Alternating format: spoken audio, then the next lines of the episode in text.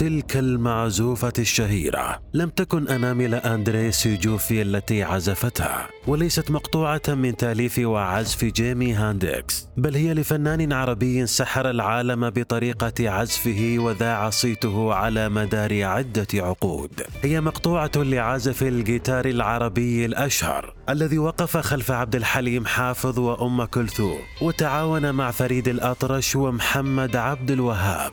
والفنان الذي أدخل لحنا جديدا ولونا جديدا على الأغنية العربية في ذلك الوقت. فذاع صيته وأحبه الجميع لينتقل من عالم الغناء والطرب لعالم السينما ويشتهر بابتسامته الساحرة ووسامته التي جعلت منه وجها عربيا شهيرا إلا أن قطار الموت خطفه سريعا وتحولت قصة وفاته من مجرد حادث عابر لقصة شغلت الصحافة والرأي العام حتى يومنا هذا. الشاب الوسيم الذي عزف في البيت الأبيض وأصبح أيقونة عربية وسفيرا للسلام في العديد من المحافل. مات بظروف غامضة والشاهد الوحيد على موته زوجته التي أخفت الحقيقة واضطرت للتكتم على الأمر وذلك حفاظا على حياتها لتتعدد الروايات حول سبب وفاته ويسجل الحادث ضد مجهول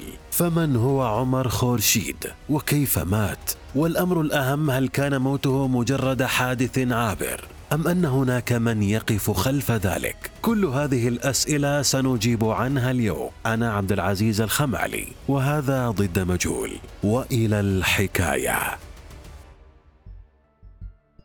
هو عمر محمد أحمد عمر خورشيد عازف الجيتار والممثل والمنتج المصري ولد في العاصمة المصرية القاهرة في حي عابدين وذلك في التاسع من نيسان عام 1945 عاش حياته وسط عائلة فنية مشهورة. فوالده أحمد خورشيد أستاذ التصوير السينمائي الذي وصفه البعض بالأب الروحي للعديد من الفنانين والمخرجين والكتاب المصريين. أما والدته فهي عواطف هاشم سيدة من سيدات المجتمع المخملي. وناشطة حقوقية ولديها الكثير من الإسهامات في مختلف المجالات الاجتماعية. لتكون نتيجة ولادة الطفل عمر الفنان الصغير الذي حصل على شهادة في الآداب قسم الفلسفة. ورافق ذلك دراسته للموسيقى في المعهد اليوناني للفيليهارموني وتمكن في الثامنة عشر من عمره من إتقان عزف الجيتار وأصبح قادرا على تلحين أعماله بنفسه وانتشرت معزوفاته في الأوساط الفنية وأثارت أثارت إعجاب الكثير من قامات العصر. ليتحول الشاب الصغير من مجرد هاو لعازف الرئيس في العديد من الأعمال الفنية. ودخل عمر خورشيد في عالم الفن من أوسع أبوابه. طب وأنت يا عمر؟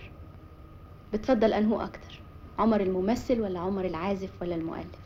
وبيني وبينك الواحد لما بيكون في حالة تمثيل بنسى فعلا خالص إن أنا عازف أو مؤلف أو أي حاجة تانية. إنما وكذلك لما أكون على المسرح بعزف في لحن أو أي حاجة بنسى خالص إن أنا بمثل أو أنا في فيلم بشتغل فيه أو أي حاجة.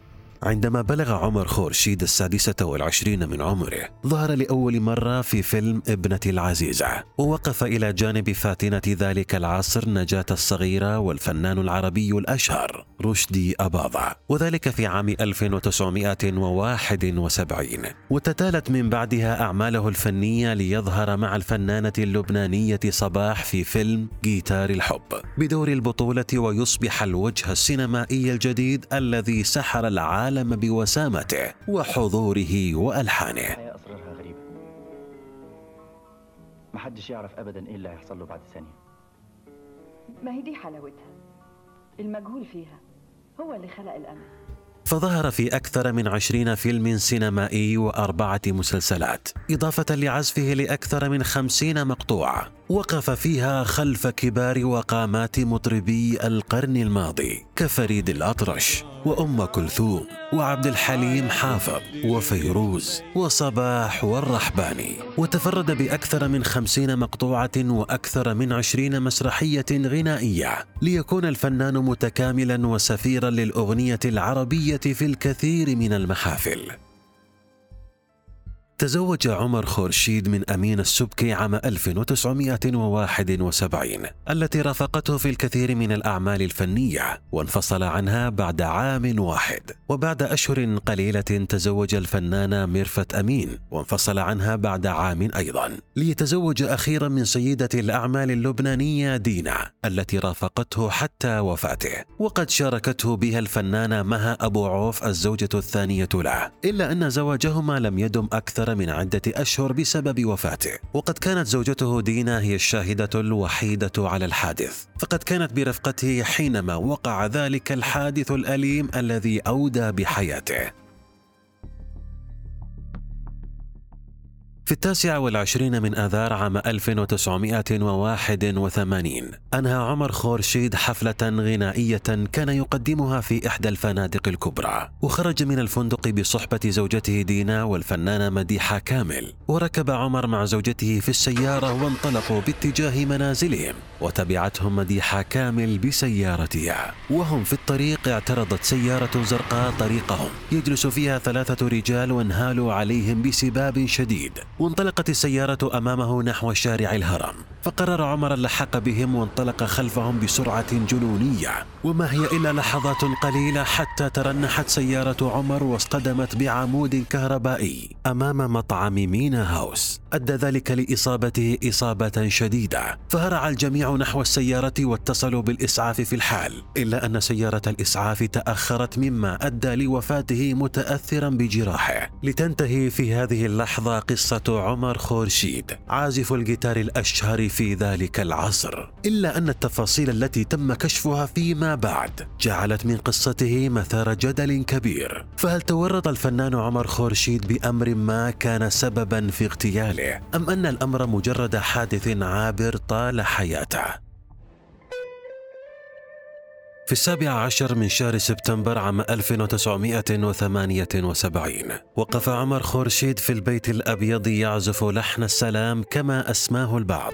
ففي ذلك اليوم وقع الرئيس المصري أنور السادات اتفاق كام ديفيد مع نظيره الإسرائيلي مناحيم بيغن بوساطة أمريكية. وقد طلب أنور السادات من عمر خورشيد أن يرافقه للمؤتمر بهدف العزف في مؤتمر السلام. ليتصدر عمر خورشيد المشهد في افتتاحية المؤتمر وتصدح ألحان أوتاره في أروقة البيت الأبيض لتحكي للعالم أن مصر بلد السلام وأن صفحة الماضي قد تم طيها إلى الأبد إلا أن غالبية الشعب المصري لم يرضى عن ذلك وتم اعتبار هذا الاتفاق. اتفاق مذل وصك بيعت به القضية العربية وأن مصر قد تخلت عن عروبتها بهذا الاتفاق. وكان عمر خورشيد من الذين آثاروا سخط الشعب المصري والعربي فقد تلقى بعد عودته لمصر الكثير من التهديدات واعتبروه خائنا ومصيره القتل لا محالة. وفي عام 1981 عندما لقي عمر خورشيد حتفه روى البعض أن ما حدث معه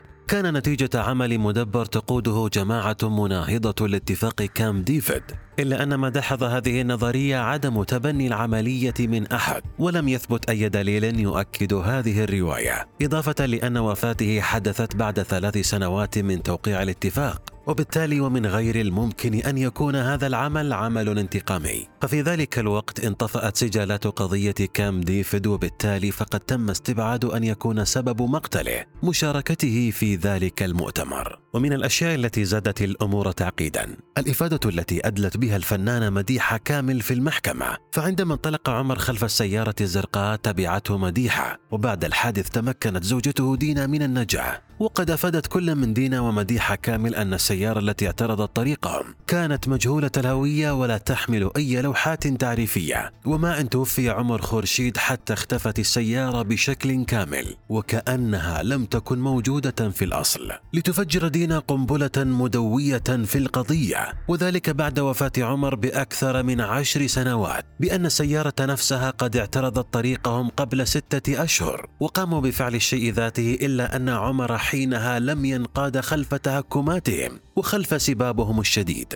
لتظهر السيارة مرة أخرى بعد ستة أشهر وتكون سببا في وفاته. وقد أكدت دينا أنه وبعد ارتطام سيارتهم تكسر الزجاج الأمامي وأحدث شرخا كبيرا في عنق خورشيد. وفي هذه الأثناء توقفت السيارة الزرقاء وخرج منها أحدهم واقترب من سيارتهم. وتفحص عمر بعينيه عن كثب وبقي واقفا حتى تأكد من أنه قد فارق الحياة. لتختفي السيارة من بعدها في الحال. وفي عام 2021 ظهر الموسيقار المصري هاني مهنا. وذلك في إحدى المقابلات التلفزيونية وصرح بأنه لا صحة للأخبار والروايات التي تم تناقلها حول وفاة عمر خورشيد. وقد صرح مهنا أنه كان صديقا مقربا لعمر وقد كان معه قبل وفاته. يوم الحادثة دي إحنا كنا صارين مع بعض. كويس؟ عند محمود كامل ياسين. ونزل راح سهرة تانية وقال ما تيجي معايا؟ قلت له طالع باريس. الطياره الساعة 6 الصبح وما حضرتش الشنطه هطلع البيت وآخد شنطتي وأطلع المطار. نزل هو سعد المطوع اللي هو وكيل فولفو في مصر. في مصر. سعد كان صديق مديحه كامل.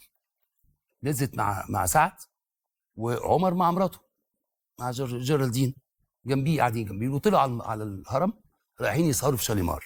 كويس؟ أول ما وصلوا عند ال ال زفريون الميدان بتاع ده. آه اللي هو بتاع الميدان ال- اللي بتاع فيه الجمبري ده. مم. في عربية خارجة. خريستو كان. خريستو في عربية خارجة بس بغشامة. فسعد بيجري هو وعمر من بدري من عند الأريزونا بيسابقوا بعض. بيسابقوا بعض. زي العيال.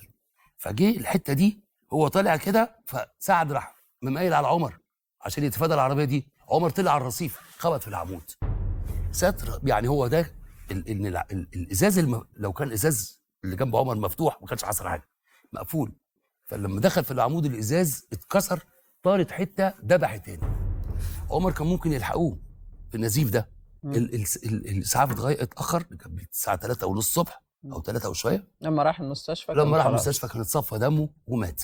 فدي حاجة لا فيها صفوت شريف ولا فيها تدبير ولا فيها ولا كامب فيها ديفيد ولا فيها ولا فيها يعني. ولا ما فيها. كانتش مدبرة كلام فارغ طيب نروح فبحسب كلام هاني مهنا أنه كان برفقة عمر خورشيد في سهرة عائلية وأمضي الوقت سويا وبعد أن انتهت الجلسة انطلق عمر برفقة صديقه عمر وكيل شركة فولفو في مصر فقد قرر الصديقان إجراء سباق سيارات في شارع الهرم عند منتصف الليل وعندما بدأ السباق وبمحض الصدفة ظهرت سيارة أمام عمر أجبرته على الانحراف يسارا وصعد على الرصيف وارتطم أخيرا بعمود الكهرباء. فتكسر زجاج السيارة الأمامية وأدى ذلك لجرحه جرحا بالغا في عنقه. أدى لوفاته في الحال بسبب نزيف حاد. إلا أن رواية الفنان لم تلقى أي رواج وقوبلت بسخط شديد. فقد تعرضت بشكل كامل مع جميع الإفادات التي أدلى بها الشهود في المحكمة إضافة لأن هاني مهنا عرف بولائه الكبير لشخصية نافذة في الحكومة آنذاك وهدفه من هذه الرواية إبعاد أصابع الاتهام عن ذلك الرجل الذي تم اتهامه بشكل مباشر أنه من يقف خلف عملية اغتيال عمر خورشيد. ولكن ما السبب الذي دفع ذلك الرجل رفيع المستوى؟ لإصدار أمر باغتيال فنان أبعد ما يكون عن عالم السياسة والنفوذ. آه، لكن انت على على يقين إنه س- انه إنه في حاجة في علامة استفهام. مم. إيه هي؟ ما وما وما بحاولش أعرف. بعد وفاة عمر خورشيد بأكثر من عشرين عاما ظهرت الفنانة مها أبو عوف في مقابلة أخبرت بها الصحافة أن زوجها عمر قد مات مقتولا وأن الجرح الذي في رقبته لم يكن بسبب شظايا الزجاج المحطم بل كان بسكين وقد بلغ طول الجرح 30 سنتيمتر. وبالتالي لم يمت عمر بسبب حادث السيارة بل مات مذبوحا وشكل الجرح في رقبته يؤكد ذلك. ولكن وبسبب اختفاء دينا الشاهدة الوحيدة على الحادث فلم يتم تأكيد هذه الرواية للأسف إلا أن الحقيقة التي أكدتها جميع الروايات أن عمر خورشيد لم يمت عن طريق الصدفة بل كان وفاته نتيجة حادث مدبر. في عام 2016 نشرت جانجا حسني أخت الفنانة سعاد حسني كتابا باسم سعاد أسرار الجريمة الخفية. وصفت فيها الإجرام والتفاصيل التي مرت بها أختها سعاد. ووصفت فيها إجرام رئيس المخابرات المصرية آنذاك صلاح نصر. الذي تم الحكم عليه بالمؤبد بعد كشف النقاب عن مئات القضايا والفضائح التي شارك فيها. وضلوعه بأعمال مشبوهة وضع جهاز الاستخبارات المصري آنذاك في الحضيض. ولتكشف جانجا في كتابها السبب الحقيقي لاغتيال عمر خورشيد ففي عام 1981 وبسبب ممارسات صلاح نصر القذرة وابتزازه لعشرات الفنانات المصريات ومن بينهن سعاد حسني. استنجدت حينها سعاد حسني بعبد الحليم حافظ وعمر خورشيد لنفوذهما. ففي ذلك الوقت كان خورشيد وعبد الحليم من فناني النخبة ولديهم علاقات واسعة. وصلت لداخل القصر الرئاسي. فتواصل عبد الحليم مع وزير الحربية عبد الحكيم عامر الذي تواصل بدوره مع صلاح نصر وطلب منه كف يده عن سعاد حسني. الأمر الذي أزعج صلاح إلا أنه صاع للأمر بالفعل. أما عمر خورشيد فتوجه لمكتب صفوة الشريف المعروف باسم موافي باعتباره المسؤول عن وحدة الكنترول المسؤولة بشكل مباشر عن ابتزاز سعاد حسني. بكونها عملت مع هذه الوحدة في السابق ليقابل صفوة الشريف طلبه بالترحيب. إلا أن ترحيبه هذا كان مجرد ادعاء ليس إلا. فقد وضحت جانجا في كتابها أن صفوة هو من دبر لعملية اغتيال خورشيد. وقد قام بالعملية أفراد من وحدة التحكم وذلك انتقاما من خورشيد لتدخله بأعمال الوحدة بطلبه العفو عن سعاد حسني التي لقيت المصير ذاته في لندن ولقيت حتفها بظروف غامضة أيضا. وقد تحدثنا عن هذا الاغتيال في حلقة منفصلة تجدونها من ضمن حلقات ضد مجهول. عزيزي المستمع جميع الروايات السابقة لم تغير الحقيقة ففي النهاية قتل عمر خورشيد وقيدت قضيته ضد مجهول فلا أدلة دامغة ولا رواية كاملة ولا تفاصيل واضحة. لتبقى جميع الإفادات التي تم الحصول عليها في هذه القضية مجرد ادعاءات. ولتبقى الحقيقة الوحيدة الثابتة في قضيته أن عمر خورشيد فنان متكامل بكل ما تحمله الكلمة من معنى. فبالرغم من أنه لم يبلغ الأربعين من عمره إلا أنه ترك خلفه مكتبة من الأعمال عجز الكثير عن مجاراتها. لتبقى هذه الأعمال شاهدا على أثر رجل عظيم ولعلها تكون شاهدة يوما ما على كشف الحقيقة وحل هذا اللغز ومعرفة الجاني. شاركني رأيك في التعليقات فأي الروايات هي الأصح؟ ومن هو الجاني برأيك؟ وإلى أن تظهر الحقيقة يوما ستبقى قضية عمر خورشيد ضد مجهول وتكون محطة من محطات بودكاستنا الذي اتسم في الغموض منذ اللحظة الأولى وحتى الحلقة القادمة. كونوا حذرين.